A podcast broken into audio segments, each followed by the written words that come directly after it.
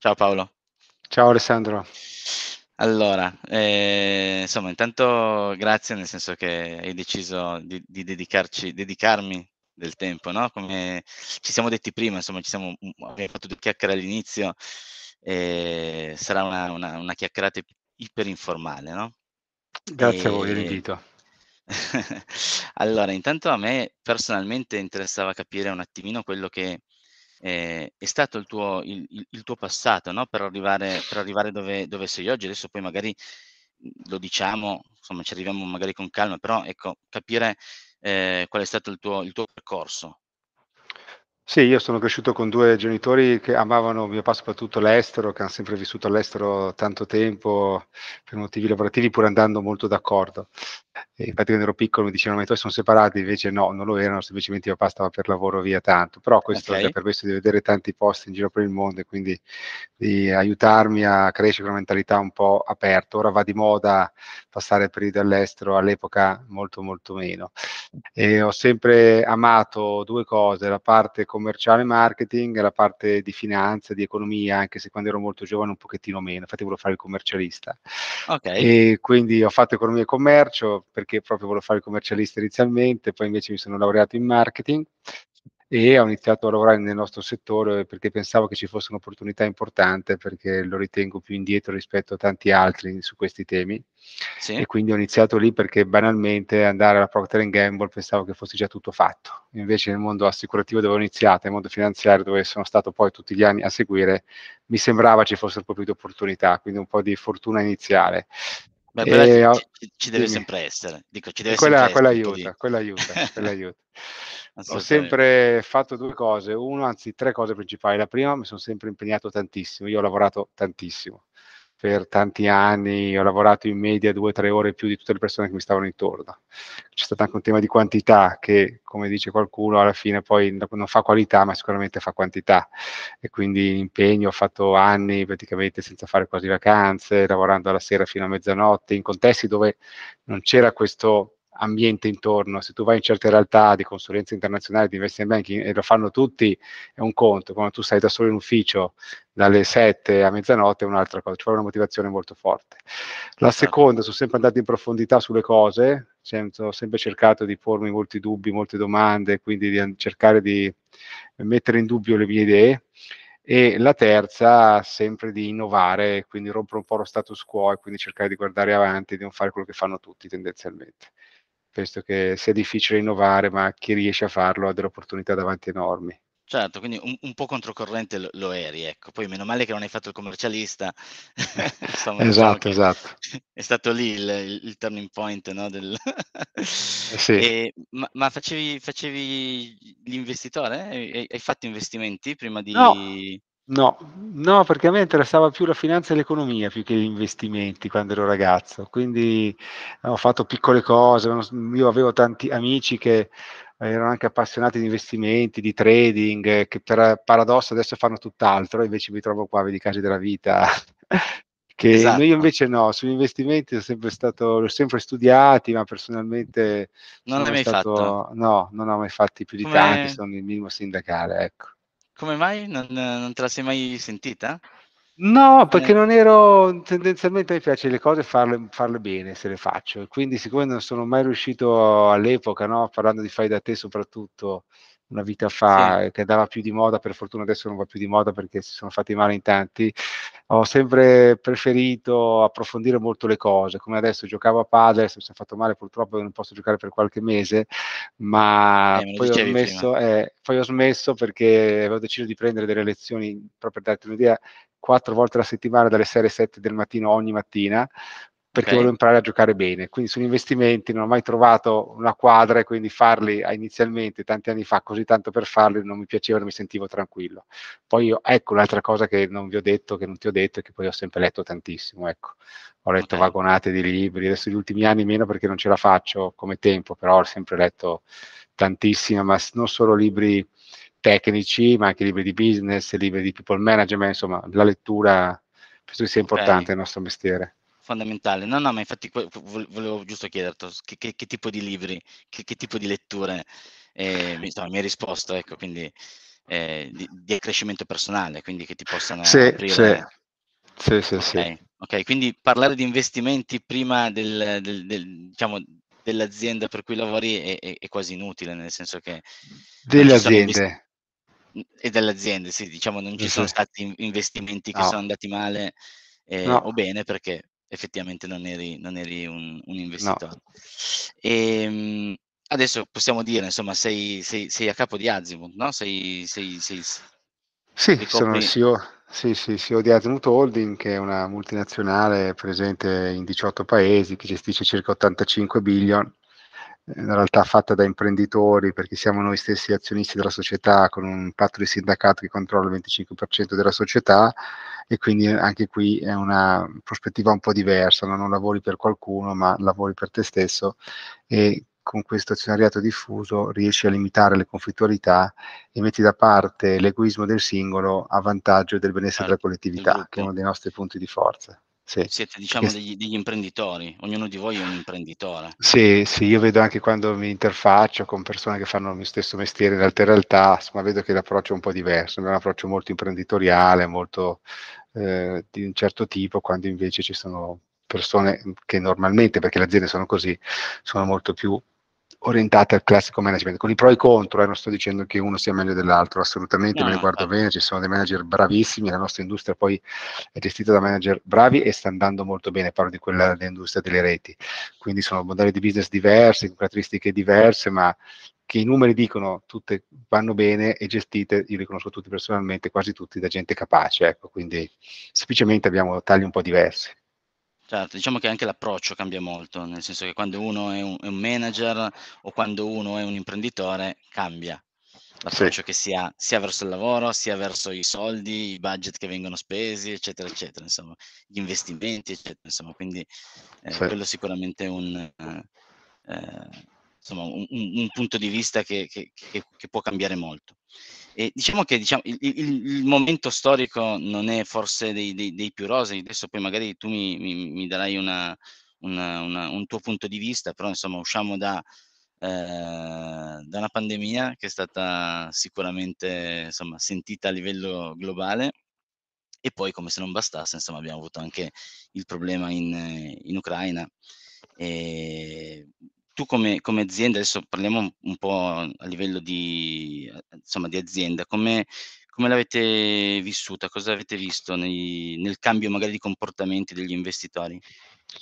Ma allora, innanzitutto devo dirti che quello che è successo in questi ultimi mesi da parte dell'industria, ma l'industria intendo società, consulenti, banker e clienti, è stata un livello di maturità molto diverso rispetto a quello che è accaduto per esempio nella crisi di Lehman o con le torri gemelle. All'epoca c'erano stati comportamenti emotivi che hanno fatto fare sì. scelte sbagliate, sappiamo la finanza comportamentale, Kahneman, soprattutto quello che questo mondo ha detto, ed è vero, quindi il proprio rendimento lo fanno i tuoi comportamenti, non tanto dove hai investito, ma come ti comporti. In quegli anni lì c'è stato degli attacchi di panico, io ho vissuto veramente gente che vendeva quando perdeva l'80%, 70%, 50%, e quindi vuol dire dare... Eh, concretezza una perdita potenziale. Devo dirti invece che questo non è affatto accaduto né con la pandemia, nonostante ci ricordiamo marzo-aprile 2020, insomma, come mesi veramente critici, né con la guerra in Ucraina. Quindi la maturità del sistema è stata evidentissima. Quindi i consulenti hanno aiutato i clienti a tenere le posizioni e a non commettere sciocchezze. Okay. Anche perché questo è più facile, questo è un fenomeno importante, perché eh, si verifica quella che io chiamo consapevolezza di massa. Quando tu hai sì. dei fenomeni così macro, di cui parlano tutti e così evidenti che non c'è nessuno che non sa che c'era la pandemia, mi auguro, o che c'è la guerra, la gente capisce di più. E quindi queste sì. cons- consapevolezza di massa che spesso avviene, tu prima ti preoccupi dei tuoi bisogni primari, quindi anche durante la pandemia la gente non disinvestiva perché prima era preoccupata della propria salute, poi sì ci sono gli investimenti, dove ci sono invece più problematiche quando tu hai delle singole cose che riguardano magari singole aziende o singoli gruppi, in quel caso è molto più delicato. Se tutto va, va, bene e delle aziende vanno male di un settore, se tu hai investimenti in quel settore, manca questa consapevolezza di massa. E quindi devo dire che nel comportamento degli investitori, chiaramente ho visto preoccupazione, ma ho visto tenere, eh, come si dice, i nervi saldi, in alcuni casi addirittura fare investimenti quando tutto intorno va male e quindi quando tu hai un momento di difficoltà che sappiamo che poi i soldi si fanno lì, se, io, se tu guardi certo. i grandi investitori. Quindi, quindi, qualcuno ha fatto investimenti nel, durante sì. il periodo? Sì, okay. sì, sì, qualcuno perché, ha fatto investimenti. Adesso ragionavo, magari qualcuno teneva proprio perché ha detto magari eh, insomma dovrà finire ad un certo punto e tanto vale tenere e non vendere, insomma. No, no, c'è chi ha fatto investimenti consigliato, magari in maniera graduale, sì. eh, mese dopo mese, ma c'è chi ha anche fatto invece operazioni, diciamo, un po' più, ma non speculative, diciamo, quando tu hai un'azienda sana che vale X, che in qualche modo è toccata dalla pandemia in maniera marginale o dalla guerra in maniera marginale, che perde il 60%, eh, capisci che se tu la compri magari non arriverà al 100 di prima, però è facile che se l'azienda è sana gestita bene le cose possano salire. Eh, chiaro che devi fare un qualche cosa che la mente, la paura e il timore ti dicono di non fare. Quindi se sei però maturo, hai un consulente che ti aiuta, io ho visto dei casi di gente che è entrata che sono quelli poi più soddisfatti perché poi come sempre sono quelli che fanno più soldi. È chiaro che io questo lo dico sempre, tutto quello di cui parliamo vale finché il mondo eh, continuerà a crescere di valore nel tempo.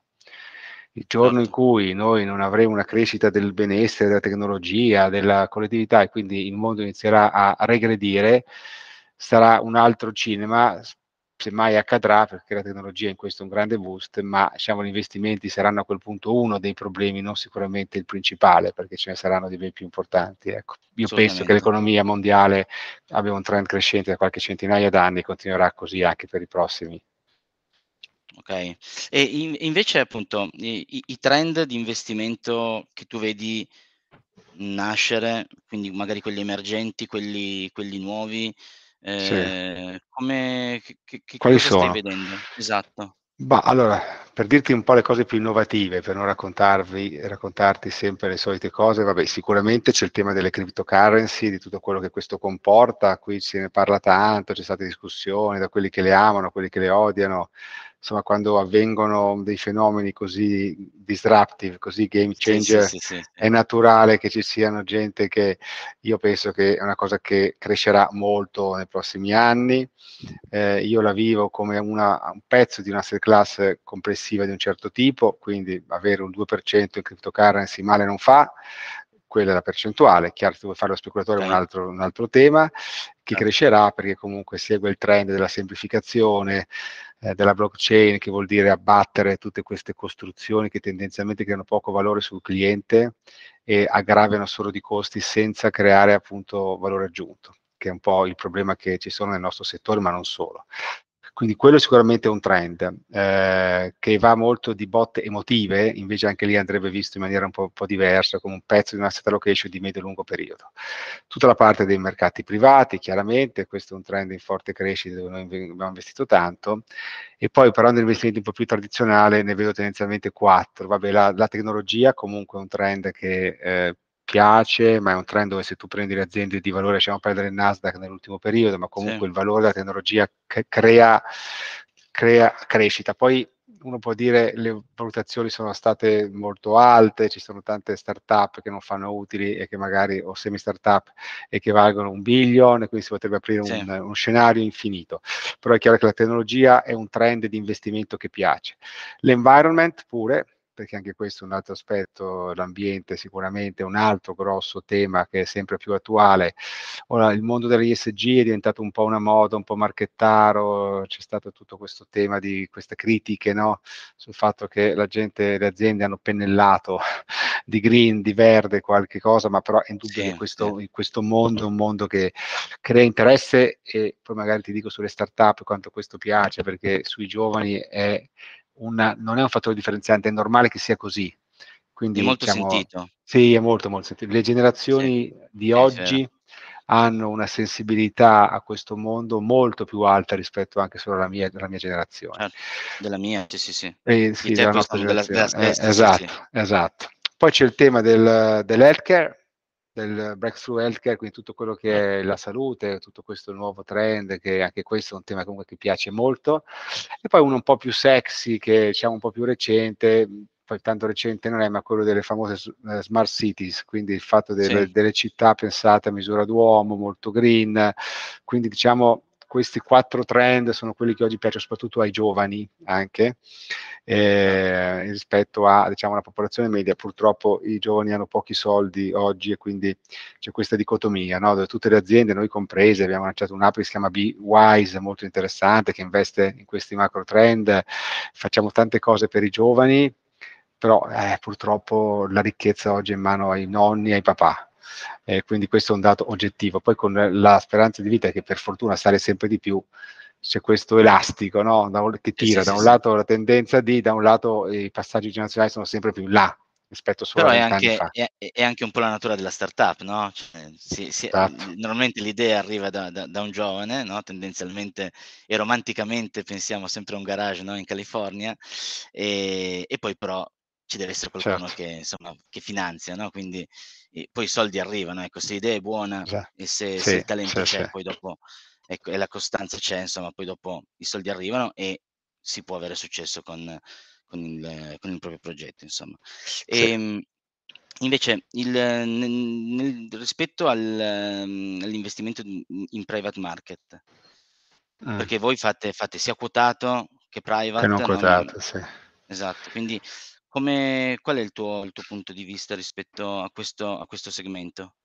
Sì, qua è come se tu chiedessi alla Pellegrini se le piace nuotare o a Federer okay. se gli piace giocare a tennis, no? Io non urge dal me dal eh, paragonarmi a questi due campioni, però sicuramente diciamo i private markets su una cosa a cui credo personalmente dal 2014, ne parlo anche in azienda quando ero guardato come un extraterrestre e oggi insomma è un trend che sicuramente sta diventando molto importante, che penso continuerà in maniera forte nei prossimi anni perché banalmente è win-win per tutti, no? quando tu crei qualcosa che è vincente per i clienti innanzitutto, che hanno un extra rendimento importante, con un premio per la liquidità, che è giusto che sia un extra rendimento, ma è evidente.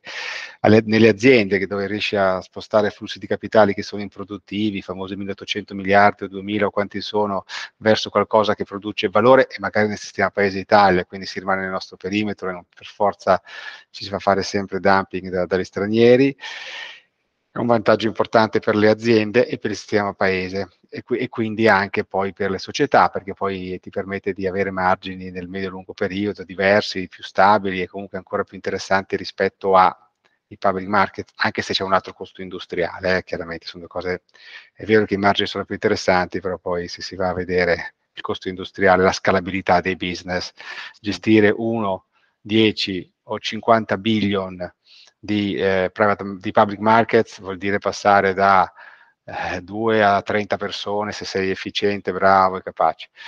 Nel mondo private markets non riesco neanche a dirti quant'è il numero perché sarebbero forse qualche centinaia, 700-800 persone.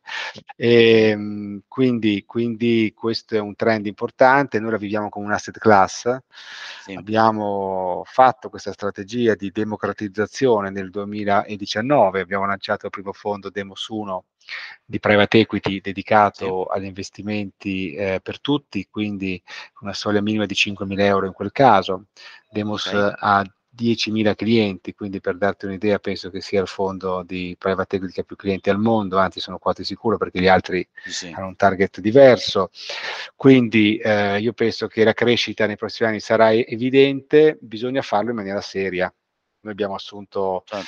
eh, tra Italia e estero più di 50 persone, che come sai non è un settore poco caro, cioè molto economico su, da quelli del people, perché chiaramente gente che costa tanto, abbiamo acquisito eh, sei stakes in 6-7 società negli Stati Uniti e in Italia, insomma abbiamo fatto le cose diciamo in maniera importante. Quindi se tu ci credi veramente non fai il solito accordino con l'SGR di turno che ti gestisce il fondo per dire ce l'ho anch'io, penso che tu possa avere dei vantaggi grossissimi. Eh, I clienti certo. sono molto, molto ricettivi, non dimentichiamo che quando è partito questo mondo, poi ti dico quanto pesa per noi, eh, io per la prima volta in vita mia, visto che ho l'occasione di incontrare clienti, di incontrare prospect, ho visto più interesse per i clienti sui clienti verso i consulenti finanziari, cioè facevo dei meeting dove vedevo i consulenti più freddi, perché è una cosa nuova, e i clienti più caldi, perché? Perché parli di imprese, parli di cose fisiche, parli ah. di eh, ami poche, parli de, di cose più capibili. Che ho visto ieri, esatto, più, parli cose di, più tangibili. Di bici, parli di pantaloni, di scarpe, certo. di frutta e verdure, di tecnologia, magari di music match, sto citando alcune aziende delle tante, sì, sì, sì, dell'isola dei tesori, cioè parla di cose concrete, quindi alla gente piace di più. Invece dico sempre che il grafico Bloomberg, che poi oltre a costare sempre di più, perché te lo fanno pagare sempre di più, è anche brutto, visivamente al cliente interessa sempre meno. Certo, no, no, ma ci, ci, ci sta, nel senso che quelle cose tangibili, le cose più, più facilmente capibili, eh, hanno sicuramente più, più appeal, sono sicuramente più sexy no? rispetto a qualcosa di, un pochettino più, più etereo, insomma. E, e appunto, avete mh, mhmm, che, che peso ha all'interno della vostra strategia di investimento? Guarda, oggi noi abbiamo 6 billion, 6 billion e mezzo fra Italia e Stati Uniti che non sono pochi perché il mercato chiaramente rispetto ai public è, è molto più piccolo. Eh, quindi questa oggi è la nostra quota che sarà del 6-7%. E abbiamo, penso, ormai raggiunto i 40.000 clienti che hanno investito in private markets che vuol dire che a livello mondiale siamo la prima SGR come numero di clienti perché facciamo un business democratico. Poi non facciamo solo quello perché abbiamo quello democratico, quello per gli ultranet e quello per l'istituzionale, quindi abbiamo le tre linee di business, solo che le ultime due sono un po' più classiche, eh, la prima è molto più nuova. Eh, abbiamo il 50% del mercato italiano di questo business e per darti un'idea abbiamo lanciato circa 50, 40 fondi di okay. cui 5 sul venture capital, 19 su private equity, un 9 su private debt, altre come SPAC e cose simili un 5% e infrastrutture ESG, tema quindi immobiliare ma 2.0, un, due fondi, uno dedicato alla clientela istituzionale, uno dedicato alla clientela privata. E quindi abbiamo un'offerta molto ampia, tendenzialmente copriamo un po' di tutto con la logica dell'asset allocation. Noi siamo molto estremisti in questo, non ci vergogniamo e non abbiamo paura di dire che con il giusto ritorno temporale, il giusto profilo di rischio, con tutto quello che la MIFID, ma non solo, comporta, se te non ti servono i soldi, avere un 25% del tuo portafoglio in private markets non è un'utopia oggi. Eh, ne hanno, come sai, i fondi pensione internazionali, non solo, cifre importanti, che poi per paradosso attraverso i fondi pensione molti li acquistano indirettamente, negli Stati Uniti non ne parliamo, basta sapere dove investono le grandi università americane che sono tra i più efficienti, si dice, investitori, qual è la percentuale di mercati privati. Quindi ci crediamo moltissimo e in un'ottica di asset allocation poi tu inserisci i vari tasselli anche con prodotti magari che ti aiutano a farlo per i clienti più piccoli abbiamo questo sì. modello di escalator dove tu in pratica acquisti il prodotto e poi il prodotto che piano piano va dai public ai private markets pezzo dopo pezzo investendo un po' in tutte le asset class quindi abbiamo anche spostato un po' di idee e di efficienza dai mercati pubblici ai mercati privati perché lì c'è secondo me una bella opportunità anche dal punto di vista di educazione al cliente perché non ci dimentichiamo che torniamo dove siamo partiti, che i comportamenti spesso generano negative performance, l'emotività crea brutti scherzi, se tu hai un prodotto ben spiegato e non ti servono i soldi ovviamente, che ti permette di non fare cavolate, quindi di tenere il punto quando la pancia ti direbbe di fare altro, questo aiuta e quindi crei anche educazione sul lungo termine che per noi è un valore enorme per chi fa il nostro mestiere, non solo. Assolutamente, sì, sì, sì, sì. Mi, è, mi è molto chiaro. E i, i, private, i, private, asset, quelli che ritieni, ritenete più, più interessanti? Guarda, noi come hai capito abbiamo visto che è un mercato che parte vergine. Io l'ho paragonato a un oceano blu, tu forse conoscerai sì, il sì, libro sì, noto dei due autori che racconta come l'Anespresso ha introdotto partendo da quello, un mercato che prima non c'era. Ecco, il private market sulla clientela eh, retail è un mercato nuovo. Quindi se tu fai una asset allocation diversificata vanno bene tutte e poi okay. considerando il periodo di eh, da 5, 6 anni a 10 anni, 12 anni, comunque qualche ciclo lo trovi sempre, quindi non è che puoi trovare il momento migliore per partire. Poi è chiaro che ci sono dei vintage più favorevoli, altri meno, però se tu ne hai, hai più prodotti di più vintage diversi, crei una logica d'asset allocation. Posso dirti quelli che piacciono di più ai clienti. Quelli che piacciono di più. Allora, guarda, il venture capital oggi è quello che attira di più. Okay. Il venture capital è un momento dove c'è molto euforia, noi abbiamo fatto tanti investimenti in questo mondo, abbiamo investito equity in quattro società in un settore che ne avrà forse sette o otto, quindi, e, e lì vediamo che fin troppo certe volte, che poi l'euforia ti porta magari a eccedere nell'asset allocation su quel tipo di asset torniamo class. All'emotività. Esatto, all'emotività. Esatto, ecco. bravo. E, ehm, quindi bisogna fare anche un po' di attenzione, ma i vantaggi fiscali sono un grosso boost, anche se la classe è interessante indipendentemente dal vantaggio fiscale. Quello è quello che piace di più.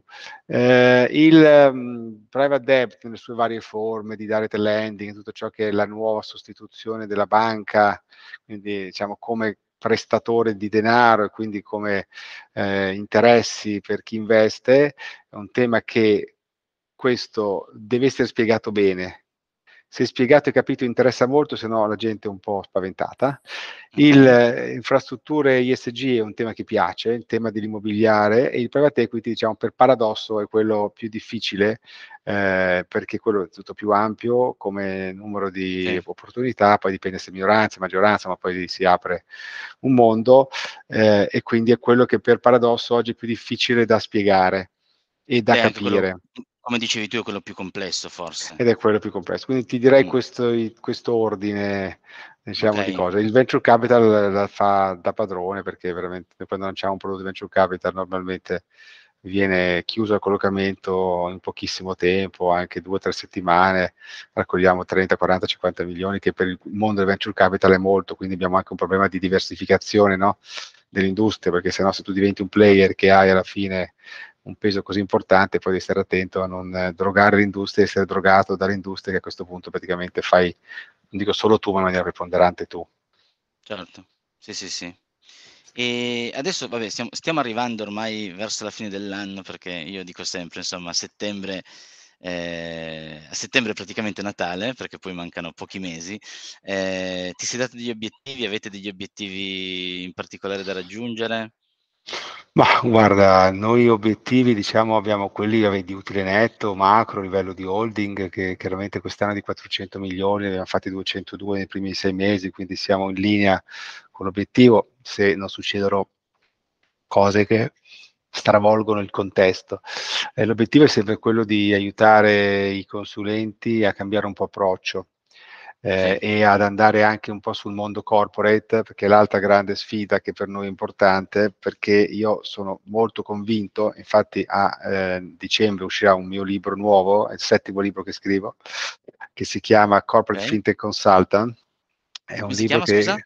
Corporate Fintech Consultant. Ok che eh, spiega l'evoluzione della professione del consulente finanziario, te lo spiego in due minuti.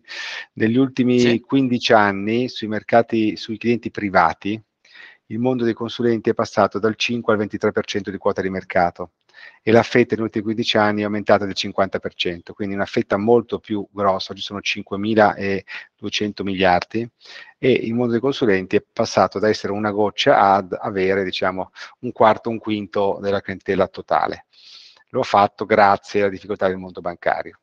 Eh, adesso il mondo delle banche verso le PMI, che in Italia sono 5 milioni tutte quante, quindi compreso veramente da quella che fattura 100.000 euro a quella che fattura qualche billion, ehm, oggi mh, diciamo, c'è un'opportunità enorme perché le banche hanno chiuso negli ultimi dieci anni, come sanno tutti, più di 11.000 sportelli bancari, 50.000 persone sono state sì. mandate via, eh, 4 milioni di persone non hanno più lo sportello sotto casa, quindi manca la prossimità che invece i consulenti hanno. Ricordiamoci, a costi un decimo, mediamente certo. quello del Delta. Hanno, abbiamo da 740 banche, si sono invertite, sono 470. Quindi io penso che i consulenti finanziari nei prossimi 10 anni possano, grazie alle piattaforme fintech, all'economia reale e ai servizi corporate fare nel mondo delle aziende quello che hanno fatto nel mondo dei mercati privati quindi essere da un qualche cosa che c'è saltuariamente, diventare un player che, che, grazie anche, infatti abbiamo lanciato un progetto che si chiama Azio Marketplace, che è una piattaforma fintech che ha già più di 5.000 aziende registrate, e questa la dice già lunga in 10 mesi con pochissima pubblicità, dove tu attraverso queste piattaforme hai tutti i servizi bancari senza rivolgerti ad una banca, con una tempistica e una velocità, con intelligenza artificiale che ti assicuro è veramente molto diversa, quindi il modello di servizio, la gente è disposta anche a pagare di più se mi dici sì o no in due, in due giorni. Io sì. invece è stufa di farsi eh, trascinare nel tempo senza avere questa opportunità. Quindi da qua a fine anno prepariamo il terreno e ci concentriamo su preparare questo nuovo mondo corporate, quindi mettere a fattor comune e, come si dice nel nostro gergo un po' commerciale, scaricare a terra tutte le innovazioni che abbiamo fatto, abbiamo acquistato 10 realtà fintech in questo mondo, quindi non sono poche, rafforzati sui private markets e introdurre sempre più il sì. concetto di eh, protezione assicurativa, perché anche quello è un mondo molto interessante dove c'è, c'è valore aggiunto veramente forte per i nostri clienti e non solo. Certo, ok. Quindi insomma avete, avete una fine dell'anno densa. Sì, sì, non e... ci annoiamo. mai, mai, mai. Bene Paolo, insomma siamo mi ha fatto molto piacere, Piacere mio. questa questa chiacchierata con te, insomma spero ce ne saranno magari altre. Io me lo auguro perché sei sei stato davvero molto molto chiaro nel insomma nel nell'esporre un un una materia, insomma argomenti complicati, ecco, su una un territorio complesso, no, da da spiegare, da capire, eccetera, eccetera, insomma. Quindi, ehm, io ti ringrazio, spero Grazie a te Alessandro. Insomma che tu ti riprenda bene, che mi hai detto che ti sei fatto male alla gamba. Sì, purtroppo sono ancora in ballo. Ancora qualche settimana, dai. Speriamo, dai. Va bene. E, insomma, alla prossima. Ringrazio tanto, alla prossima. Ciao Alessandro. Ciao, ciao. Ciao, ciao.